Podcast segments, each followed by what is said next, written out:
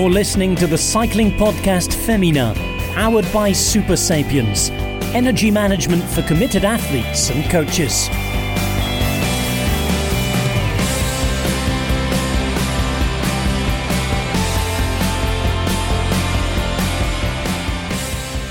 Well, hello and welcome to the cycling podcast Femina, or should I say, g'day everybody? Because No, don't. this please, please don't, Rose.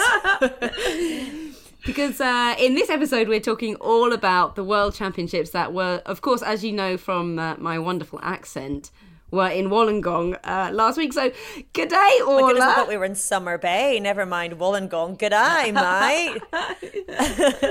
and g'day Lizzy Banks. G'day, both. Uh, we're getting worse. I just, I'm really sorry to anyone who might be listening down under. We're not, we're not claiming to be any good in any way at um, Southern Hemisphere accents. Rose, you look really offended. Speak for yourself, Orla. Come on. People actually used to, with my normal accent, people used to think I was Australian. I don't know why. yeah, I don't know why the thing that- either. Doesn't. People, yeah. Apparently, people from South London uh, quite regularly get confused with uh, Aussie people, but maybe that's maybe that's just Maybe you me. just do your normal Well, accent no, then. well, yeah, I know. I will, stick to it now. I will stick to it now. But none, none of us made it out- to Australia, actually. But I mean, Orla, you were working the whole thing. Obviously, probably. What time did you get up in the end to to be on and Ooh. ready for the World I Championships? Sneakily I got up earlier for the women's race than the men's race. I thought I could afford to miss a bit of the start of the men's race, so I got up like 45 minutes later.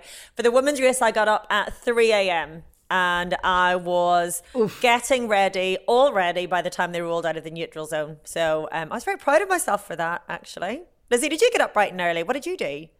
I, I got up and watched the last two hours, which I was quite proud of myself for because I'm not a morning person. So uh, I was up at seven, but no, it was worth it. It was it was a good good timing because the action was quite backloaded, and the last hour of the race was absolutely on fire. So no, it was a great race. Glad I glad I got up for it. The men's I got up thinking I'd get the last two minutes, and I, I missed it. I was about two minutes two minutes after the start after the finish of the race. But Probably the um, men's race. Can I say that I didn't really miss much? Yeah, I think exactly. definitely the action throughout the week was really in the women's races. So, but I mean, that's nothing. That's nothing new to us here on Feminine, is Yeah, it? the men's race you would have had to have turned up early to have seen. And then you could have gone back to And sleep again race- and missed nothing, to be honest. Yes.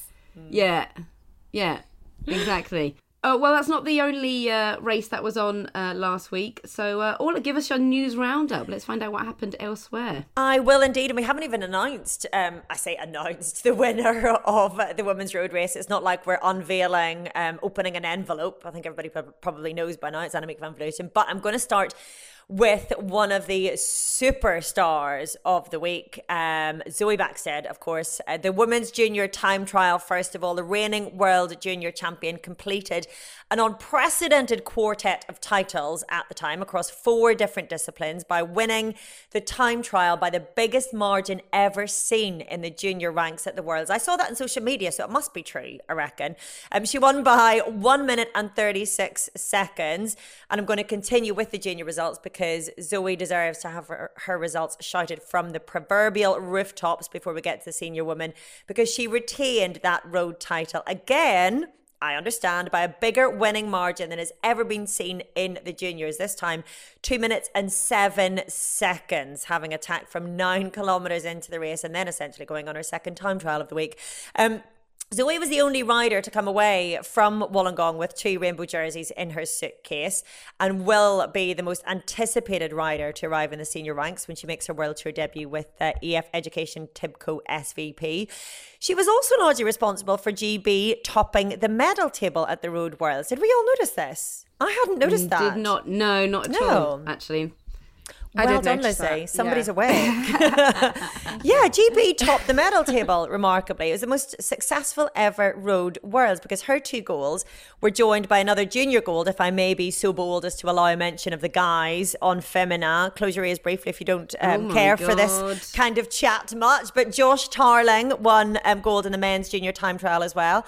Um, so yeah, they they came away from Australia top dogs.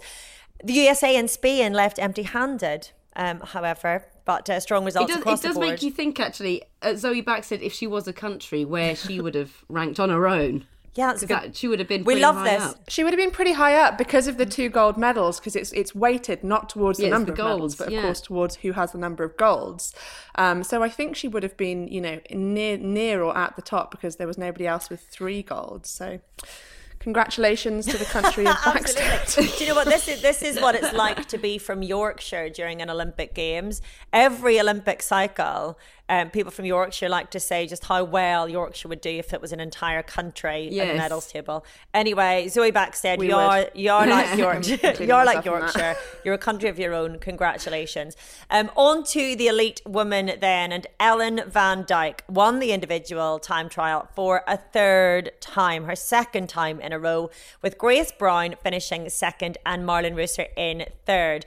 The mixed relay time trial created a lot of drama. We'll get to that in a moment, but it was won by Switzerland over Italy, with Australia in third. And then the road race won in spectacular fashion, even by her standards, by Annemiek van Vleuten with a broken elbow over Lotte Kopecky and Silvia Persico in third. And of course, the under 23 race, which was the inaugural running of this race within a race. It was won by Niamh Fisher-Black of New Zealand with Pfeiffer Georgi in second and Ricarda Bauernfeind of Germany in third. Um, well, we did have the Giro dell'Emilia Donne with Lisa Longo Borghini taking her third career victory over Ver- Veronica Ewers and Sofia Bertizzolo, and that was Longo Borghini's fifth win of 2022. And then we have also had Binche-Chimay-Binche with Lorena Wiebes winning her last race for Team DSM, because of course she does, and it gave her a race tally this year, according to Dan Lloyd off of Twitter of 23 wins from 50 days of racing. Absolutely phenomenal. So we've only got one Women's World Tour race left this season. Oh, we've got a finger in the air. Lizzy Banks wants to have a word. Yes, Lizzy, speak, speak. Well, can I just slip in? And I, I think because this is this only happened yesterday, uh, Valli Varesine, Elisa Longo Borghini backed up her win at the Giro dell'Emilia with a second victory there, uh, and it was almost a replication of the podium because it was uh, Elisa Longo Borghini, Veronica Ewers, um, and then Ane Santesteban taking the third spot, and that itself is an interesting battle because actually Trek Segafredo were only 600 beh- points behind SD Worx after the World Championships in the overall uh, best team. And this isn't the Women's World Tour best team because SD Worx have got that wrapped up. This is the sort of points for everything throughout the whole year. Uh, and in those last two races, Trek have gained over 400 points. So it's down to less than 200 points with only this last Tour de Romandie coming up, which is going to be an absolute Swiss showdown with all of the main names following Moolman, Longo Borghini, Uttrup Ludwig if she's recovered from the sickness that took her out of the Italian races, Niewiadoma, Ewers, Spratt, Santesteban Lippert, and of course the new World Road Race champion, Annemiek van Oh, Vleuten. can't wait. So we're going to see Trek pushing everything to get those points to try and take that win off uh, SD Worx in the Tour de I have to this say, weekend. they'd be a very popular top team, really, wouldn't they? I think, I mean, much as I love SD Worx and all the rest of it, but they've had so much success over the years. And I think Trek have really won my heart in the last couple of years by the nature of their wins, the attacking way they ride, the way that they really ride as a team together. I think it's brilliant to see um, their progress over the last couple of years. And SD Worx have won the best team in the Women's World Tour. Yeah. So why not let's give the best team? Yeah, share it out. Come on. and share out the prizes. Come on, it's, it's only Sharing is sport. It's only it's only a game, guys. Let's just share share it all around. Thank you for keeping me right, Lizzy. We were supposed to record this yesterday, weren't we? So I, I had written my news roundup and then I have been attacked by migraines since then. So I spent most of yesterday in bed when I wasn't looking after the kids. So I totally missed that. So thank you. Um, a few things to look out for then. We have the inaugural UCI Gravel Worlds coming up. Pauline Ferrand Prevot will be attempting to win her fourth world title of the season. I mean, holy moly, guacamole. That's um, October the 8th and 9th in Veneto in Italy. Um, I noticed that Ride London has kept its wor- Women's World Tour status for next year, even though it failed to meet the live TV requirements this year, which I find very interesting.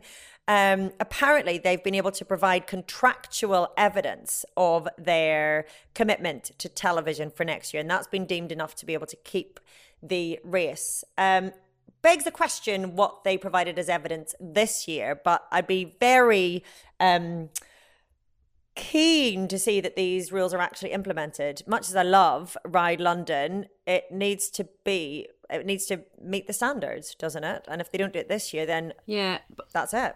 Surely. I, th- I think for many years, actually, I mean, it's never a one strike and you're out on the the live stream because I mean, the, you know, the women's tour, we only got that this year to have a, a live live coverage uh, at the women's tour, didn't we? So, and they've always been a women's world tour race. So I, I don't think uh, maybe they're going to come down a little bit harder on it now that it seems that every well, exactly. race has live coverage. It can be done. We know it can London. be done. Yeah, so it seems be... to be very clear that if they didn't get it sorted for for 2023, then that was their last chance, and that they had they had to provide evidence that they were doing it. So I think that there was so much uproar last year mm. that if they don't do it in 2023, I think that's it. Yeah, that's really that's it. it. once and for all. That's like with my kids, three. Two, one, three, two. So Ride London is on its second, three, two, one. Anyway, um, the Cadel Evans great Sorry. My iPad has clearly done a typo and I went to read this out word for word a la Ron Burgundy and it's been it's quite a fitting um, autocorrect. I have written down, or my iPad has written down, the Cadel Evans Great Oven Road Race returns to the calendar for next year. Obviously it's the Great Ocean Road Race with the women's race. That's the Great British Bake Off yeah, version, exactly. but for cyclists. Uh, the women's race is going to be 22 kilometres longer for next year. And the last little bit of news that I've got. Um, Lizzy probably will be able to help me out if I've uh, left any holes.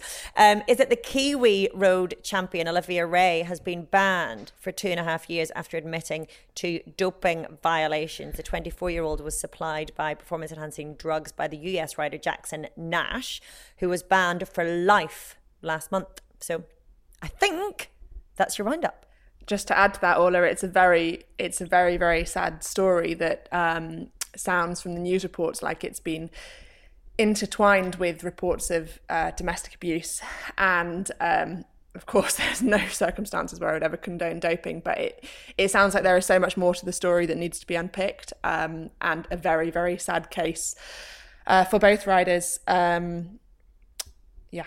The only other thing uh, that I wanted to mention, Orla, was the uh, rumour of the a very strong rumour going around that uh, Ineos will have a women's team. And it's funny that you mentioned Pauline Ferrand Prevot because she is the rider that has been uh, mm. tipped to be joining uh, that team. I am trying to get to the bottom of that. I had hoped to um, squirrel out some information by now, but not just yet. But yeah, the rumours are quite solid at this stage, aren't they? It sounds um, like it's coming from several sources anyway. So we'll watch that space with a lot of interest.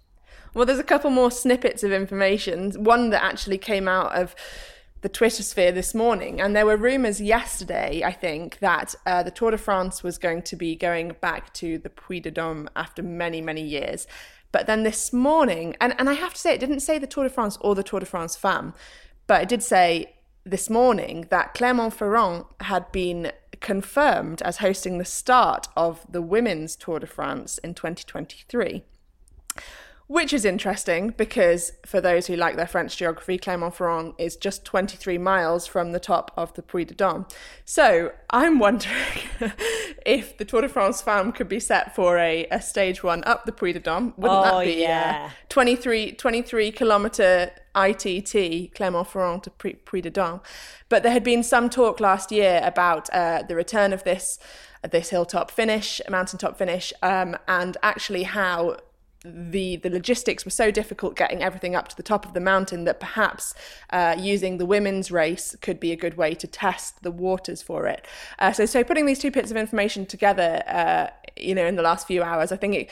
could be something that we want to watch and see how that unfolds. Um, but the Tour de France presentation for the Homme and the Femme will be later this month, so we will be keeping our ears and eyes, eyes peeled. Still guessing on fueling? Not sure what or when to eat or drink on rides that matter? Never again. Optimize your fueling strategy with real time glucose data, actionable insights, and personalized analytics. We're here to help you achieve your performance goals. Go to supersapiens.com for more on how to track your energy levels and fuel for success.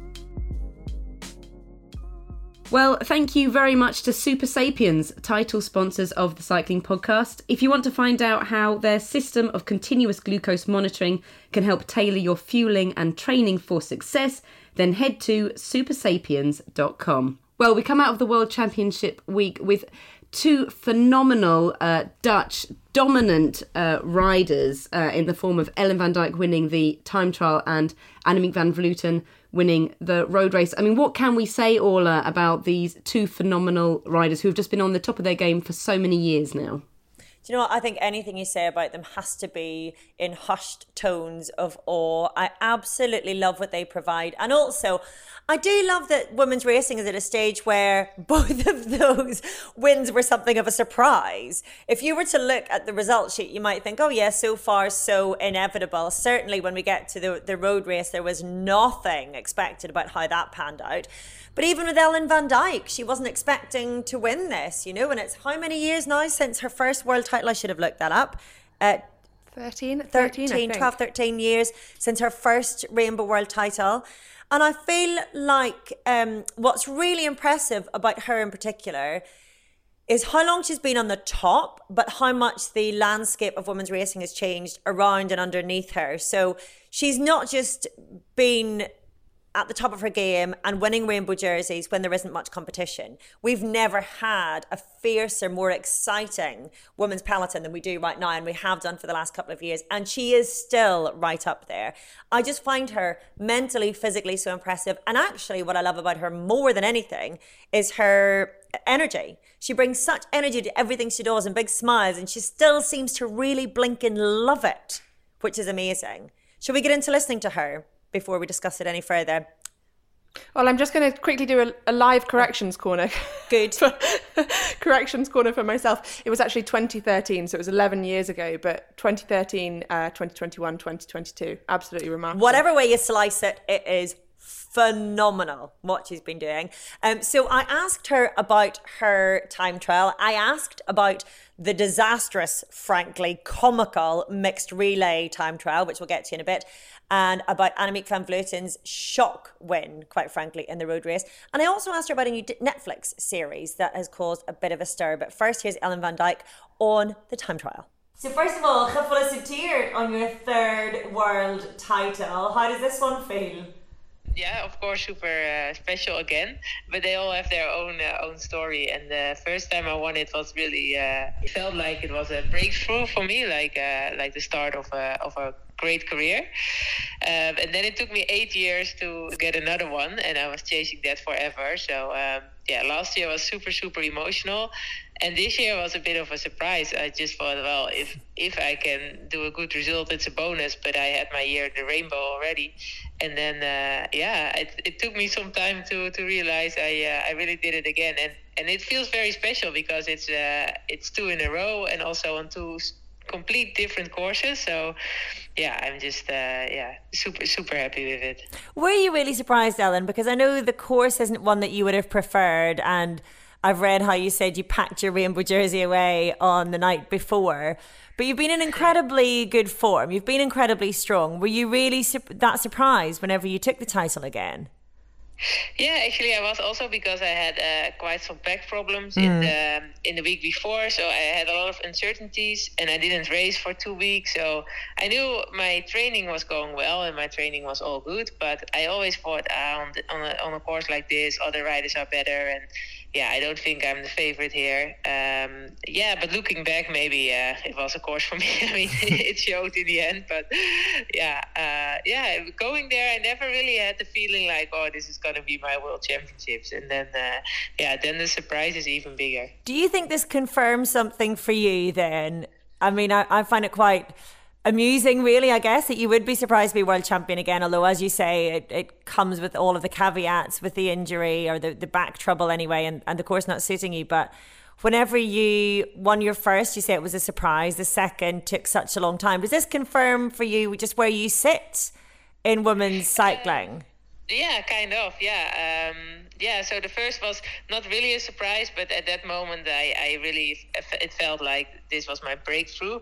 And yeah, then uh, I kind of confirmed that eight years later, I could still be on the top. And then yeah, to do it another time the year after, it's kind of yeah feels for me it's mm. very satis- satisfying because it feels like wow uh, yeah it shows that i'm uh, yeah, I'm really the best at, at this moment, which is uh, always a bit weird to say, but uh, yeah, that, yeah, that, that's uh, especially like I said because it's on two complete different courses and yeah, two years. So um, yeah, that's that's something that really gives me a lot of satisfaction. Mm, it's pretty cool. Um, talk to me about the drama of the mixed relay, Ellen. You almost couldn't have made all of that up. I mean, talk. Tell me how it all happened from your viewpoint. Uh, yeah, so we we uh, trained the, the day before together with the three of us and then already we had nearly a crash, which was quite scary. um, it's always a bit scary to ride uh, to ride that close to each other, and normally you do it with your own teammates, and you're very well used to each other. But yeah, with this it was a bit different. So um, yeah, that was not the greatest experience, but after a while we were used to each other, and we thought, okay, we, let's go for this. Um, yeah, and we were all quite nervous, but um, I also um, yeah, I was in the wheel of Annemiek and I uh, I saw her going off the ramp and I took a little bit I had a little bit of distance already because um, Riejanne Markus she started very fast and I'm not a fast starter so I thought okay wait a second. And I also saw Annemiek was pushing on the limit and yeah we still don't know really what happened but uh, yeah from my point of view she shifted to the inner chainring or something and then she just yeah, I just saw her going into her frame, uh, and then I saw she was steering the other way and crashing. And yeah, at that moment, I thought I was also gonna crash, but somehow uh, I could ride over her bike. Um, yeah, and then you look back and I thought, oh no, Annemiek, this is really bad. And then it took some time to realize, oh, but we are still with two and we have to finish this race. So we had to keep going. But also during this race, you're thinking like, oh, I hope Annemiek is okay. Mm. Um, yeah, so that was uh, that was of course a very weird day, especially also because the men they uh, they screwed it up for us already. yeah, all their fault. How aware how yeah. aware were you of what was happening with the men's team and, and everything that had befallen Bauke? Yeah, so we heard it uh, before we started that Bauke had a, had a mechanical. So and we also knew that they had to do it with the two of them. So we thought, oh no, this is going to be really hard to make up this time. I mean, we're used to, uh, to that we need to make up time for the men like last year, but uh, this was almost impossible. We knew that yeah, and then of course when on the crashed, that was uh, that was for sure impossible. But anyway, I think we would have never made up the. I think they mm. lost forty seconds or something. That was not possible for us to to um, yeah, to get that time back. With two mechanicals and an, another attack by a bird, um, do you take some comfort from the fact that you finished in fifth all the same, or does it make it all the more frustrating? Because clearly you could have done something special if everything had gone according to plan. I think it could have been really close with uh, close with Switzerland and Italy because they were also only three seconds apart from each other, and I think we we will be really close in this battle. So I think it would have been really exciting but yeah, what if doesn't count? Mm. And I mm. mean, yeah, we had this bad luck, and uh, I think Riejanne and me we did a really good uh, good time trial. I had a I, I felt good that day, um, but yeah, yeah, we got fifth with it. But yeah, I mean, yeah, it's a shame at that moment. But you know, when you're a world champion already, everything is like, oh, it, it could be nice, but it's not. I'll take your word for that, Ellen. I will never have any idea what that feels like. Um, you were room sharing with Annemiek, weren't you? Yeah, yeah, for two weeks. Yeah, we first we had a house together close to the course, and then uh, we uh, shared a hotel room in uh, in Sydney. Yeah. So how was she after that then? Given the fact that she would have been one of the favourites for the road race. Yeah, of course, super disappointed. And uh, she came into the room uh, late evening, and uh, yeah, she said straight away, "Oh, the doctor said I could ride, and I do not really uh, have a lot of pain, and she could actually do everything with her elbow." So I thought, ah, okay, I never had a doubt if she was gonna start. Mm. I never doubted that. But then the next day we went riding, and uh, yeah, and she was quite positive, and she thought, oh yeah, it's no problem, and uh, she could do like what she wanted, but she couldn't stand on the on the bike, and of course that was necessary. And then the day after we went again, and uh, and she could also stand on her bike, so I thought, okay, I think it's gonna be uh, all right. But you never know. Of course, she had, uh, yeah, of course she she was not as strong as she as she normally was, so we we had to change all the tactics and all the plans. Um, yeah, and she was, uh, yeah, I mean, she she tried to hide that she was very disappointed, but she couldn't really. on the room, she was, yeah, I mean, of course, you feel that that she she was just super devastated, and she was saying like, oh, I really, uh, I, I really wanted to become one more time world champion, and now it's not possible, and and you have your world champion title. I'm so jealous. This kind of stuff. You know? and, uh, I I didn't really know what to say. Of course, I tried to yeah to comfort her in the beginning, but then at one point, yeah, I also don't know what to say, and I thought let's just make the best out of it, and it, and in the end, it's still Annemiek, so you know she can always do uh, crazy stuff. So um, yeah, she showed that once again. I am guessing that none of you could have imagined that the race would have panned out the way that it did. I mean, it was it was to watch it was almost shocking. I was on my feet screaming at the television because I couldn't believe what I was seeing in that finale. I'm presuming that was just as much of a surprise for all of you. Definitely, yeah, definitely. no one could have ever thought this. I think uh, no one in the team, no one Annemiek herself, not even no one. Like you, you saw the disbelief also from all of mm-hmm. us. I think.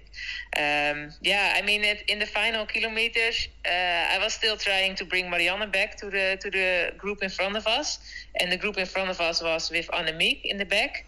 Uh, but that group was still not with the first riders mm. in the race. Um, so, and I saw Annemiek at the very back of that group, and I saw her like, you know, almost yeah, you saw her like really in the back of that group, so I could almost touch her all the time. and I saw she was not in the front. and then, uh, until the last kilometer, all of a sudden, uh, yeah, we, we, we just couldn't reach that group anymore. And then you cross the finish line, and then you hear Annemiek has won, and I'm like, Annemiek has won. How's that? How did this happen? What happened? yeah, that was just really really weird. Like, yeah, you kind of cro- I, I kind of crossed the finish line a little bit disappointed, thinking like, oh yeah, well, we couldn't do it today, mm. and then you hear this. So yeah, um, yeah, that was just uh, yeah. I think everybody was in total disbelief. Obviously, you were all in for Marianne Vos. How was she afterwards? Because it wasn't to be for her, but obviously the team won essentially. Yeah. Yeah, she was super happy for Annemiek, and of course also a bit disappointed that mm. she couldn't uh, finish off the work. But yeah, in the end, she was just really happy that the team won, I think. And uh, yeah, you know, Marianne, I mean, we all know, like, as a rider, you always want to win. So of course, she was disappointed that she uh, she couldn't do it. Um, but I think we showed, um, yeah, we did everything we could as a team. And uh, yeah, if it's not uh, not the day, then it's not the day. But in the end, it turned out perfect. So what's next for you then, Ellen? It's almost a shame that the World Championships come so late in the season whenever it confirms just how strong you are right now. yeah, uh, well, I'll do uh, Tour de Romandie this hmm. weekend. Um, and then I do Chrono des Nations in uh, in France, and then uh, yeah, then we go to um, America to trek for a couple of days just for the sponsor, and then it's uh, it's really done. So um, yeah, still some some nice stuff to do, and still I can wear my rainbow mm. jersey, so uh, that's cool. That is nice. I want to ask you briefly. I know you're about to head off on a training session, and I'm keeping you um, too long as it is. But I was watching the new Netflix documentary, and shamefully, I can't remember the name of, of it now. I will remember by the time we get to record the podcast. Um, but obviously, you have a. Yeah. what's it called again? Human Playground. Human Playground, that's it. Obviously, you have a huge starring role in the first episode, which is narrated by Idris Elba it's been amazing for me to watch that. I think because I'm obviously so used to watching racing and women's racing anyway, and, and I watched every second of Paris Roubaix that I could watch.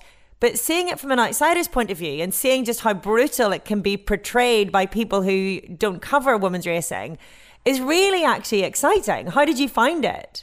Yeah, well, uh, thanks for the nice words. Yeah, it was really cool to to watch it. Um, it, Anyway, I think it's super cool to be in a Netflix series. Yeah. Um, yeah. It, if, last year I almost forgot about it already because last year they had many many days where we were filming and doing stuff, and then it was quite an intense project. But then now it's one year later already, so I thought, oh yeah, and it's really cool when you watch it and you think, oh yeah, I look pretty tough.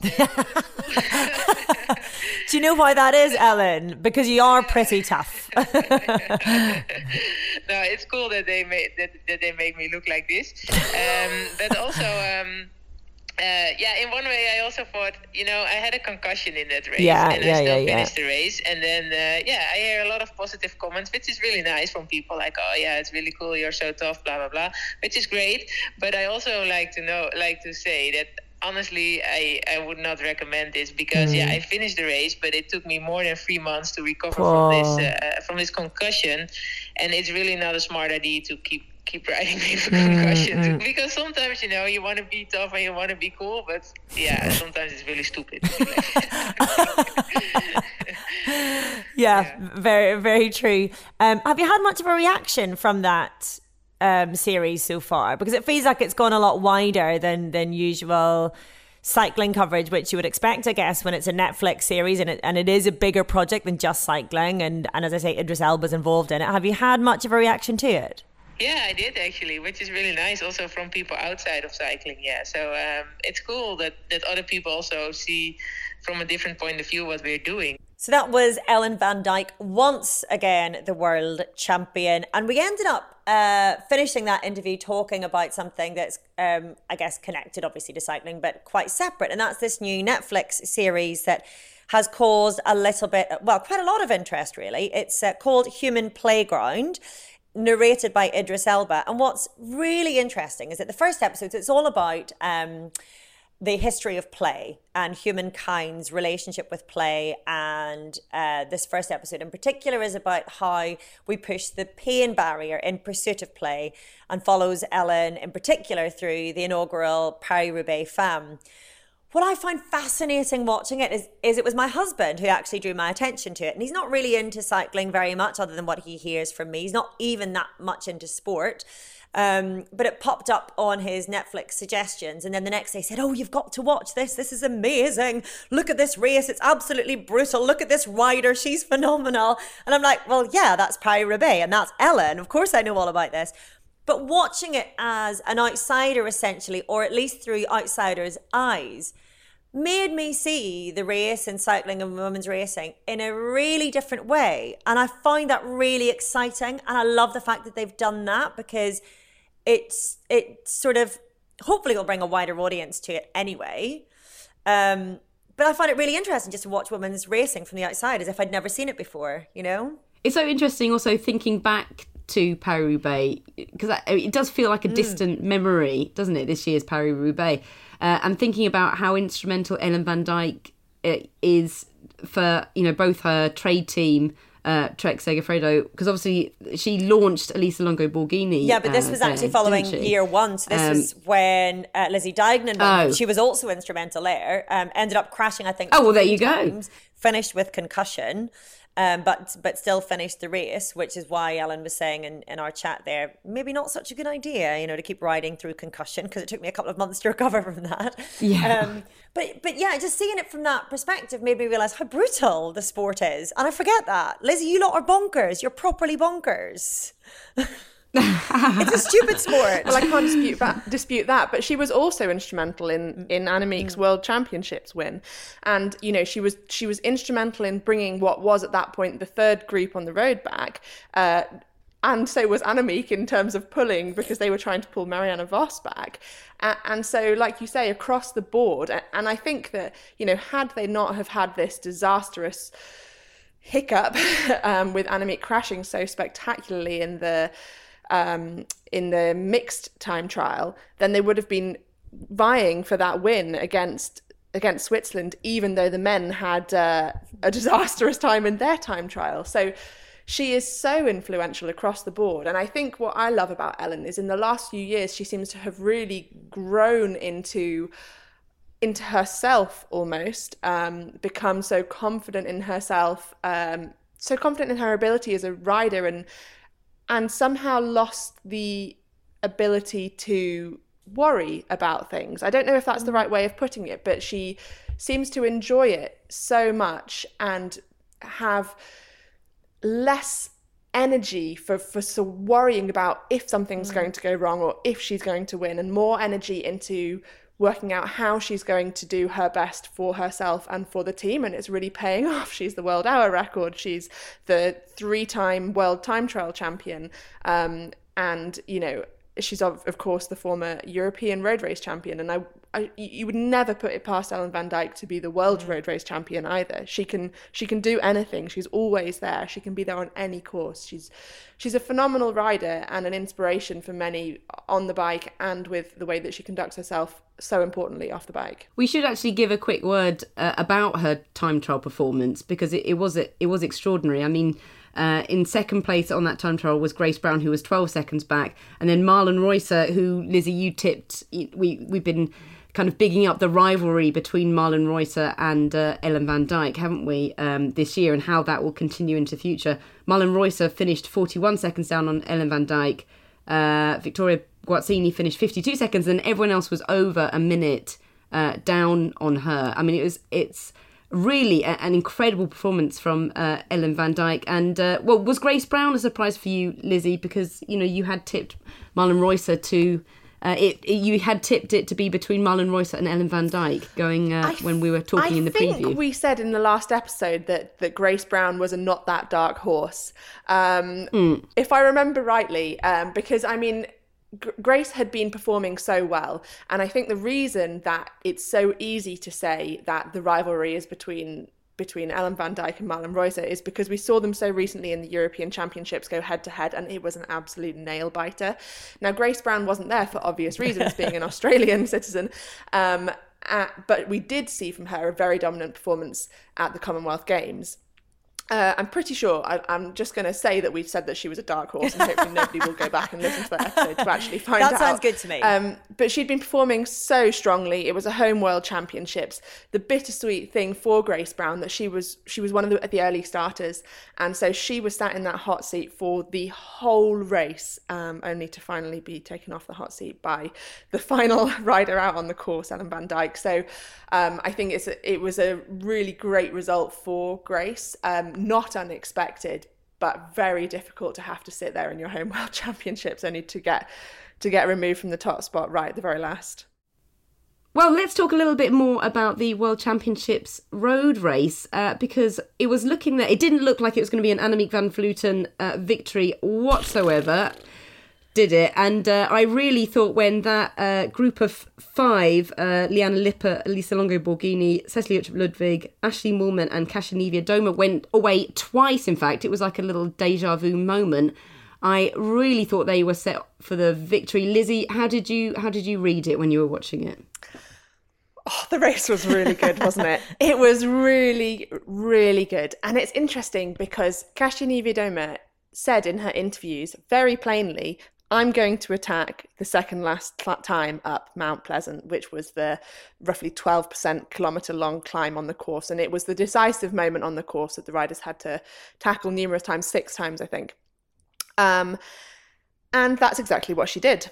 And she forced she forced this group with the riders that you mentioned. Uh, Liane Lippert was absolutely driving that group. She was really the key component to it staying away.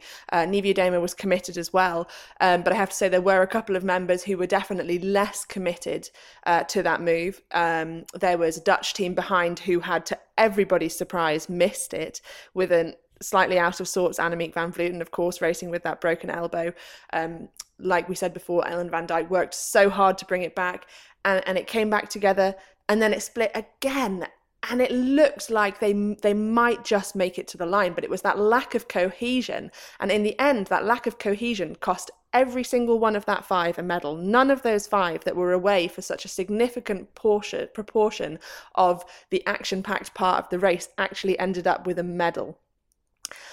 So I mean, we heard Niewiadoma say in the interviews afterwards that she was very, very frustrated by that. Um, and I think that Lippert was, Liane Lippert must have been one of the most frustrated riders because she looked so strong and she worked so, so hard. And it came back together. But but really, it was the biggest surprise of all. Annemiek van Vleuten, who was in the third group on the road, had spent much of the road race working for Marianne Vos, who was the out and out leader for the day. They had one clear plan, as we so often criticise the Dutch for not having. They had that plan.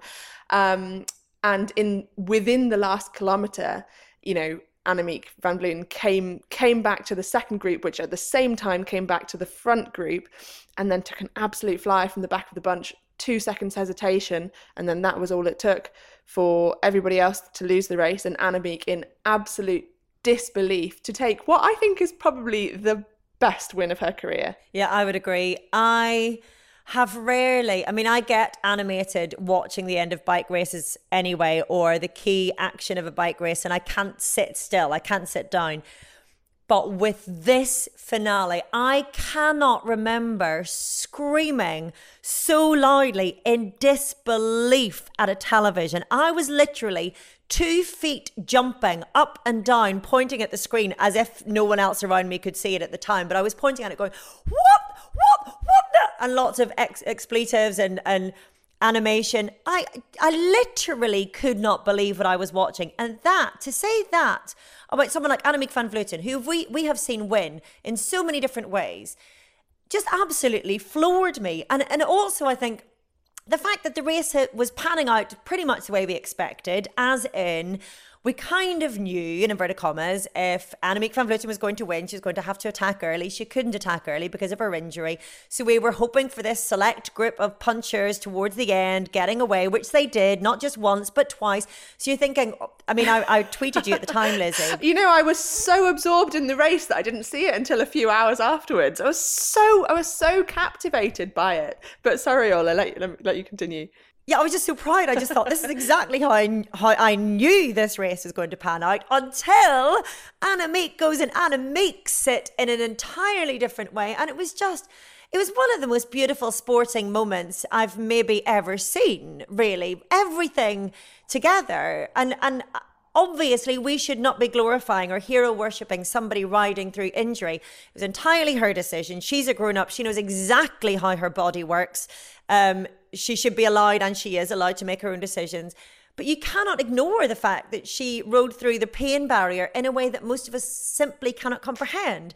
And to just, I just, I'm still flabbergasted even thinking about it. And actually, one thing I wanted to ask both of you is whether you think that, you know, given that select group, given that they got away not just once, but twice. And given the fact that Annemiek gave plenty of tail room for somebody to jump on the back of her in that finale, it wasn't like a last minute sprint because she wouldn't have been able to do that.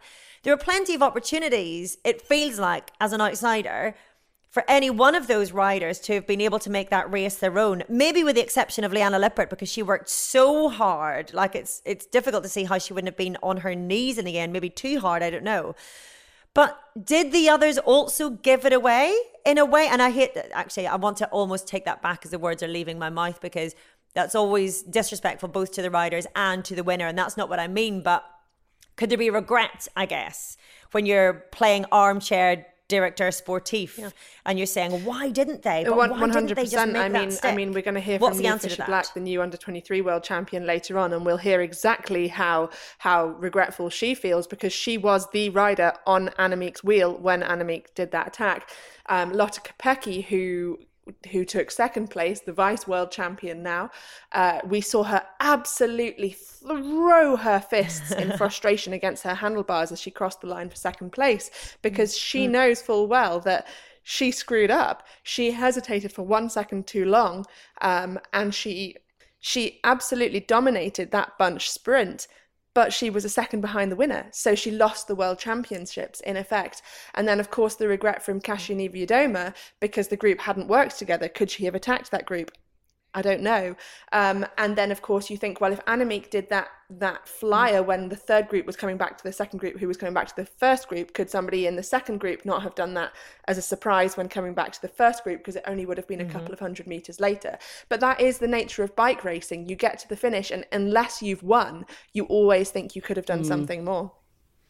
I really did think it was in the hands yeah. of that uh, mm. that that group of five that went away every time on Mount Pleasant. I really did think Mm. I do think that they had they they could have won it. The winner could have come from from those five, and they should have. And I was actually surprised Mm. They about the should lack of cohesion. Surely there. they I should mean, have done. We, we hardly saw uh, Cecilie Ludwig.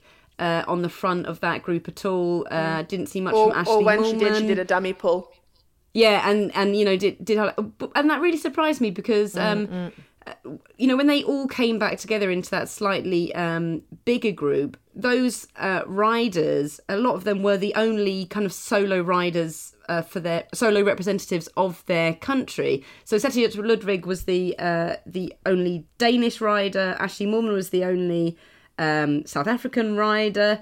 Um, and uh, Elisa, obviously, Elisa Longo. Borghini had uh, other Italians, and uh, Liane Lippert um, uh, had other Germans. But it so it surprised me that that Ashley Moolman Pasio and uh, Cecilie Ludwig didn't do more because um, they were the one chance for their uh, national team. But obviously, we could you know we can't tell what was going through their head or you know how well they were feeling. But I would have thought um, Cecilie Ludwig particularly would have been the course would have really suited her. Ashley Moolman Pasio, I can see that she can get away on the climbs, um, but she's a lot more kind of a, of a pure climber than the likes of Cecilie Ludwig or, Leanne, or Lippert, uh, who I think could have probably, in Cecilie's own words, put the hammer down a little bit um, and could have uh, stayed away, especially when you see them go away twice on the same climb. It makes you think, well, surely those are the strongest riders in this race. Um, for them to have not uh, not kept away, but you know, there's so much dynamics going into it, isn't there? I mean, uh, you know, you sometimes hear about riders not wanting to work because they don't want some one of the other right they don't have a particular thing against one of the other riders or um, because they then they're not sure what they're doing or they're not sure about their own abilities. So there's lots of things that that go into it but i really thought that it was the win was in their hands at that point in the race Isn't it that age old impossible scenario, really, where you've got a bunch of really strong riders, many of whom hmm. are, are well suited to the same kind of scenario? And you can't go too early, obviously, because you might go too early. And you also don't want to drag anyone else to the line and give them the advantage. And and like I say, Liane Lippert did a brilliant job of bringing everyone with her. If, if there had been a few others doing the same effort as her, you would think that surely they would have managed to stay away. Hmm. Well, you say that, but the ironic thing is that the Lippert was the rider that finished in the highest position out of all highest, of them. Out of the top 13 riders, the only nationality that was Yeah, duplicated true, was true, true, Italy. true. So the Mm. top 13 riders were all from a different nation other than two riders from Italy. And so, I mean, definitely, you know, the other riders, uh, excluding Longo Borghini, had most to lose. Longo Borghini had a good card to play with Persico behind, but whether or not she knew that Persico behind was another thing, because let's not forget they don't have race radios. So we don't You'll know who's Yeah. in front of you if you see those riders go, but you won't always know exactly the group, the makeup of the group behind. So, and in the case of Uttrup Ludwig, she does have a good finishing kick. So I think that in particular for her, that was that was a big loss, and, and also for Moolman Pasio. You know, Ashley Moolman Pasio ended up finishing 11th mm. outside of the top 10. She would have been guaranteed a top five, and you just think just just work together, just cement that lead, and then once you get to one or two k, start messing around. But at least make that lead work. But Fight you know, I actually yeah. I'm pleased that Liane Lippert did come fourth in the end because although she, you know, I'm sure she will be bittersweet about missing the podium. At least she got the best reward for actually working hard in that group. But it's interesting, isn't it? I mean, who were they uh, worried about? Because it, I know that you said, Lizzy, as soon as Marianne Vos is in a group, people start, like, they stop working because you're worried about Marianne Vos. But in that group, they all kind of evenly matched in terms of their kick at the end. But I mean, I, would guess have said Cecilia worry, Ludwig isn't it? was They're probably worried about each other. One of the was one of the better uh, Save your riders with a stronger kick, finishing kick. Mm. So you'd think that she would kind of uh, collaborate a bit more because it would have been work. It would have been moving towards her kind of uh, racing more if they'd stayed ap- stayed away It- there. it's so interesting. I think all five of them, you know, you can all think of. Sometimes you think of Longo Borghini as someone who doesn't have a punch, but then there's races that she's won. Yeah. You know, from Well, from the women's sprint, tour we saw. She she was you know. Do you remember that last stage at the women's tour, Lizzy? Exactly. and- She took the bonus seconds and she took the overall victory with that sprint. And then Niewiadoma is famous for her punch. So is Uttrup Ludwig. Actually, Ashley Moolman Pasio at Liège Bastogne Liège, we saw her sprinting for the line, and it was incredibly impressive. Liane Lippert, we know she's a punchy rider, so actually none of them have anything to lose. I don't know this that kind of behaviour always baffles me in the race and watching it. I'm I'm I'm kind of relieved to hear that because I always get really annoyed when I'm watching it, and, and then I think to myself, oh, Orla, what do you know? You've never raced a bike in your life, you know. So all I'm doing is watching it as an onlooker. But when I see that scenario play out, I think, oh come on, surely logic would dictate X, Y, or Z. But I guess the other thing to remember is what you've referenced already, Lizzy, is that they don't have time gaps. They don't know. They don't have race radio, so they may not have known what kind of a gap they had on the on the bunch behind. They may have thought they had more time. They may have thought they had more time to play around who knows? Yes, but they do know that the World Championships is up for grabs and that they need to work together. And they do know that there are always riders that you do want to be in a bunch with, you know, if you're trying to break away, and there are riders that you don't want to be in a bunch with. And I'm not going to specifically name any names, but some of these riders are notorious for not working. Salty. Oh, salty. I like it. we'll have to have an after hours episode, Lizzy, and get it all out of you the, the live after hours. That'll be a friend of the podcast. Sit around with a, a nightcap and a, a, cigarette and uh, and uh, dish the dirt. But exactly. um, I mean, it was great to see a race that wasn't. A, I mean, obviously, uh, the the Dutch won in the end when uh, Annemiek van Vleuten won, but it wasn't a Dutch dominance uh, dominated race. And what one thing we haven't mentioned is, of course, that Demi Vollering uh, didn't take to the start because she uh, she had COVID. Yeah, DNS. Um, and so it was mm. great to see the. I think uh, a race that that didn't have that uh, Dutch control uh, on it. Despite, I mean, and it just shows you the, their power is that they can. Mm. Not have the control on the race and still win it, doesn't it? a race that didn't have the Dutch control, but the Dutch won. Yeah, yeah. They did, they did no, have... I mean it, that's what that's what was so great about it. It was so unexpected. We thought, wow, this is a race where finally the Dutch the Dutch aren't they're not in control. They're not winning. They're not just they're the ones in the third group chasing everybody and they else. still win. And then they mm. still won and the drama, you know, the fact that we're all sitting on the sofa yelling at the TV, that's what made it. Do you so know what, great. as well? Thank goodness for Elisa Balsamo last year, because I think if we'd come off the back of a Dutch win with that kind of a win, we might not have been quite so excited about it.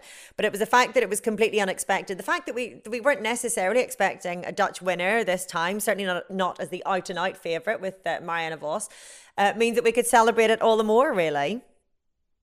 So thank you. Grazie, Elisa. the cycling podcast Femina is supported by Science in Sport. Science in Sport, fueled by science. Thank you very much to our sponsors, Science in Sport. If you're looking for sports nutrition, then head to scienceinsport.com. And of course, as always, you can get 25% uh, off your products there if you use the code SISCP25. Now, we haven't given too much mention to the winner of the under 23. Obviously, the under 23 title was wrapped into the same race uh, as the elite uh, road race, and we spoke a little bit about. Um, well, we spoke actually quite a lot about how that kind of uh, doesn't particularly work uh, in the preview. Uh, but we should give our congratulations to Niamh Fisher Black um, for taking the under 23 title. And I have to say, I know that it was less than ideal uh, to have the two races uh, combined in the way that it was. But I'm so grateful that we came out with it, came out of that race mm. with an under 23 champion mm. like Niamh Fisher Black, because she is exactly the kind of rider that you would want to uh, have that accolade, isn't she?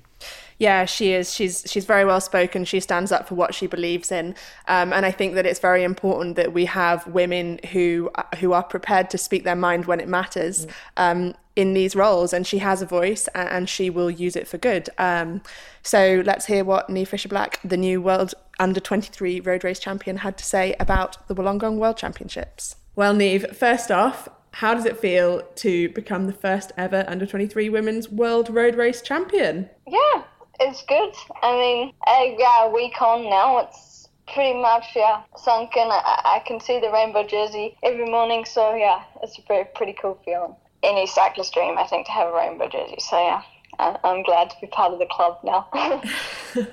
yeah, I can imagine. I mean, well, it's interesting because when you started out as a professional cyclist, there wasn't that option to be a U23 world champion, was there? But you had a brilliant race and you were fighting to the death on the final lap, you're in that small group with the eventual winner, Annemiek van Vleuten, and did a huge pull, probably critical, I'd say, in bringing that group back to the front. Did you go into this race with the mentality that you were fighting for that U23 rainbow jersey, or was that an afterthought and the elite podium was actually something that was on your radar? Um, yeah, well, I mean, I, w- I went into the race to pre, like, I mean, the race was for the elite podium, so that I went in to race for that. I knew on that kind of course that, that I could maybe be up there with the top girls, so I, yeah, of course, I wanted to race for the elite race, and that was the goal, the overall goal. There was always an extra incentive there that, that, that there was another rainbow jersey that I could get that day. So, um, yeah, of course, I thought about that also. How much did you know out on the road? Because, of course, we know that there are no race radios in, in this race, famously.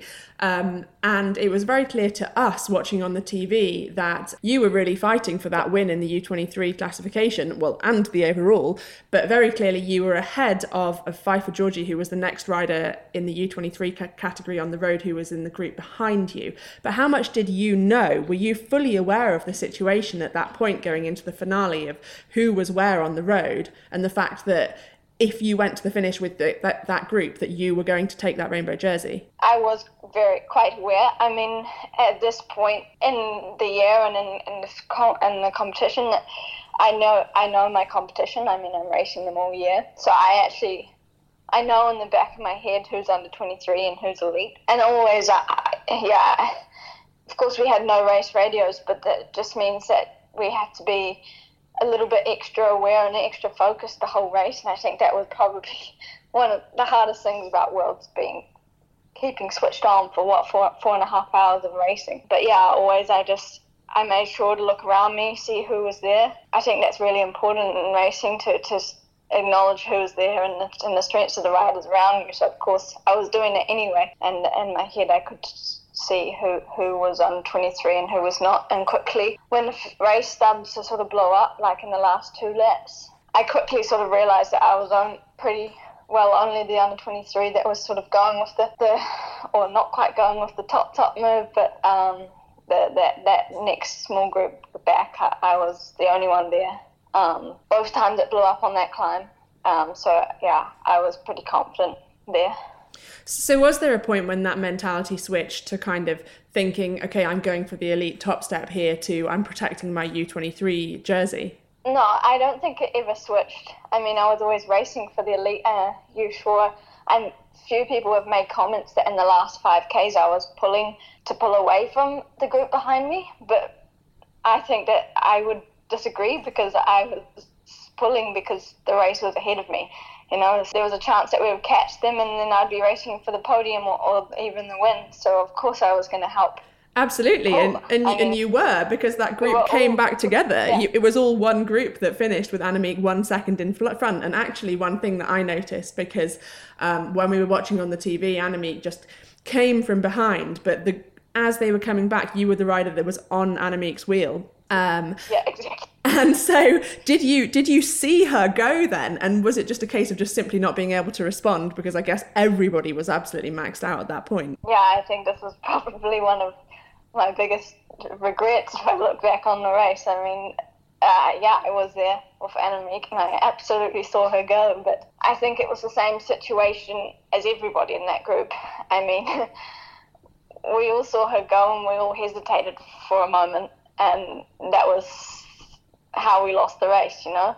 I mean, in my head, all I was thinking was Annemiek was not in the race today. You know, I'd never considered that Annemiek was in the race. I was, I saw her working for her teammates early on in the race, and she had a broken elbow. I mean, it was quite, quite a state to, to look at.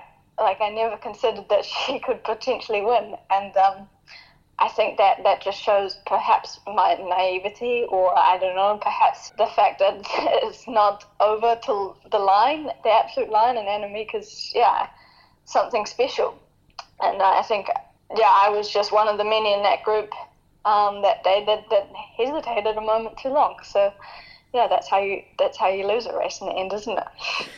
Yeah, but I guess at least you were the only one in that group that got a pretty good consolation prize. but Yeah, yeah, exactly. Yeah. but I mean, after the finish, did you know? Did you know straight away that you'd won the U23, or was it so hectic with everything coming back together that you maybe weren't even sure if another group had come back to you, or you know, how long was it until you really realised that actually, you know, you'd also want a rainbow jersey? Well, I didn't think about it straight away. Obviously, as I just explained, the first sort of moment, even in the finishing straight, I already let myself just feel frustrated. And then as I crossed the line, I was like in absolute disbelief about what just happened. Um, but then, sort of, when I came to a, a stop, I did look around me to the other girls that were also stopping. Finishing with me, and um, yeah, I saw that I was the only under 23 there. My trade teammates, not not my teammates on the day, came up to me and patted me on the back and said, "Ah, Niamh, you've got a rainbow jersey." And yeah, so then then I realised, but it was yeah, it was not. Yeah, there was a moment probably. And then those feelings about the the regret perhaps started to change, did they? yeah, exactly. Um, I think yeah, I think any race you can have regrets and, and think about mistakes you made, but it's not every day you win a rainbow jersey. So so when I stood on that podium, I just I just said to myself, just yeah, put put that all behind me and just yeah enjoy the moment of pulling on a rainbow jersey because yeah, it's not every day that happens. Well, that was Niamh Fisher-Black, and of course, one of the really sad things uh, about this is that she won't actually get to wear her under 23 rainbow jersey at any races, will she, Lizzy? No, well, the only U23 women's race, and which is actually a new race on the calendar for next year, is is the women's uh, Tour Tour L'Avenir. Um, but Niamh won't be a U23 next year. Uh, she will be an elite, so she won't actually get to wear that, unfortunately. Just look at it on her bedroom wall. which is, which is a nice thing to have on your bedroom wall at least. But I, I kind of want to correct myself a little bit because in the preview um, episode, I was almost questioning the point of having an under 23 jersey or category at all if it was going to be the race within the race. And um, I guess, you know, sometimes it depends on who wins and all the rest of it. But um, this is this is huge for Niamh Fisher-Black. It's absolutely huge, and it would be for anyone who won this category and this jersey. Whether you get to wear the jersey or not, that will never be removed from your palmares. And and I think it's easy um, to overlook that whenever it's not been won in the same way. So you don't have that same moment of glory crossing the line. And for Fisher-Black, she was frustrated first and then delighted that she'd won.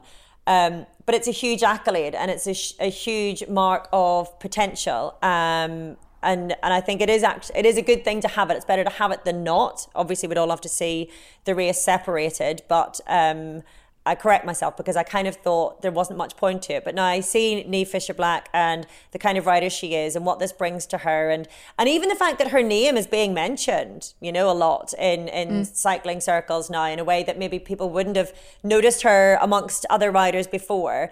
It, it's a big deal. Um, so it's it is great for her. And I think with that in mind, we should also give mention to Vic- Vittoria Guazzini, who was the U23 champion in the time trial, with let's be honest, an absolutely spectacular result. She was she was fourth, as you mentioned earlier. Uh, Rose or Orla, I can't remember which one of you said. You know, she was the only other rider within a minute of Ellen Van Dijk. Um, and we're really witnessing there with Vittoria Guazzini a, a sort of coming of age. She had a critical role in the road race as well. She she had a domestique role, but she worked so so hard pulling the Italian team. Um, and you know, one of those moments where you just give everything and then you pull off and you literally come to a complete stop. And she was on Mount Pleasant, so she really did come to a complete stop. Um, but she's had a, a great season after breaking her ankle in Paris Roubaix last year. Um, an amazing comeback, and an amazing season, and I think to take that that U23 jersey in the time trial is. Um, just a brilliant way to top off that season for her. Yeah, and uh, I- I'm so relieved that uh, the winner of the under 23 title was someone who was going for the winner win of the elites because you know In and both I- and we kind of yeah and we were speculating weren't we about the uh, at the road race the British team fielded a very young team uh, that they were and they came away with five for Georgia obviously came uh, second in the under 23 silver in the under 23 uh, race. Um, but I'm, I'm glad uh, in a way that it didn't go for a team that was working solely for that under 23 title. Because I think if a lot of teams had done that it really would have upset the dynamic um, of the race. Uh, but it but it does mean that you mentioned Vittoria Guazzini and, and that, that it's a shame that she would have just been not in contention for the under 23 title at all in the road race because of her, she was in a, a team where they had uh, champions going for the elite title. So it was just not possible for her to to try her luck for the under 23 um, title. But we'll see what happens uh, in the future. And uh, we can just uh, hope that they will have um, an under a separate under 23 race uh, but then it does leave a question mark. You know, who would who would do it? I don't know. Mm. You know, would you not just go for the elites anyway? Especially when there's not an under twenty three. Uh, there's not a season of under 23 races in that exists for uh, the female riders anyway at the moment. I guess it's that argument though about it being a step up towards the elite, so that you've got that bridging period, if mm. you like. You know, you've got the likes of Zoe Bäckstedt, who's now just turned 18, and she's jumping straight into the elite ranks. Um, obviously, as you say, if they don't have the under 23 races anyway, then then that's really where the problem lies. But yeah, the development of the under 23 category for the women has to be the next step, really. I think, as ever with the women's cycling, it's imperfect, but it's a start. So, you know, copy and paste ad infinitum, I think, across uh, women's racing. Not perfect, but it's a start. Well, we'll leave it there for our World Champs uh, discussion. We'll be back next month, um, of course, where there'll be less racing uh, to talk about, but a few transfers, uh, riders retiring, um, uh, and we've got people retiring and unretiring, don't we? We do indeed. Well, of course, we first heard the rumblings of perhaps Moolman Pasio unretiring and then confirmed by her move to AG Insurance Next G. Uh, now we've just had Marta ba- Bastianelli confirmed as unretiring. She's continuing on with UAE team ADQ for one more year. And now we're beginning to hear the rumblings of perhaps Annemiek van Vleuten unretiring. She, this is how it started with Moolman Pasio. All my legs have been really good. I'm the best I've ever been.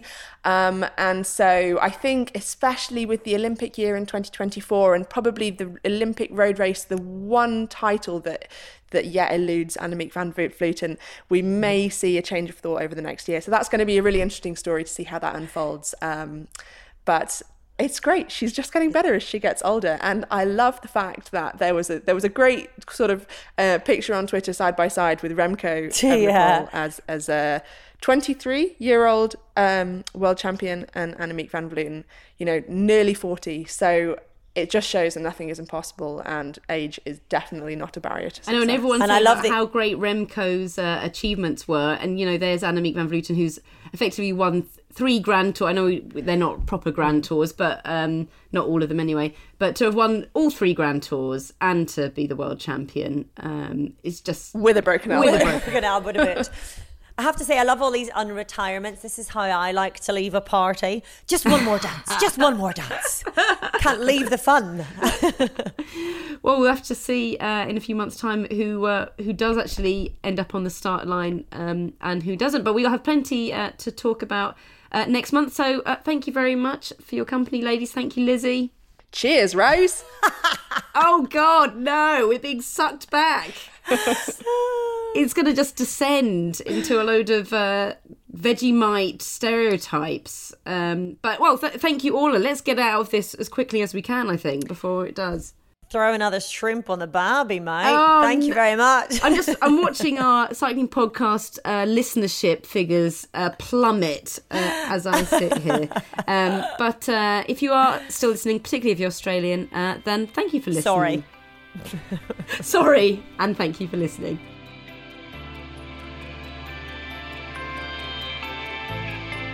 The Cycling Podcast was created in 2013 by Richard Moore, Daniel Friebe, and Lionel Birnie.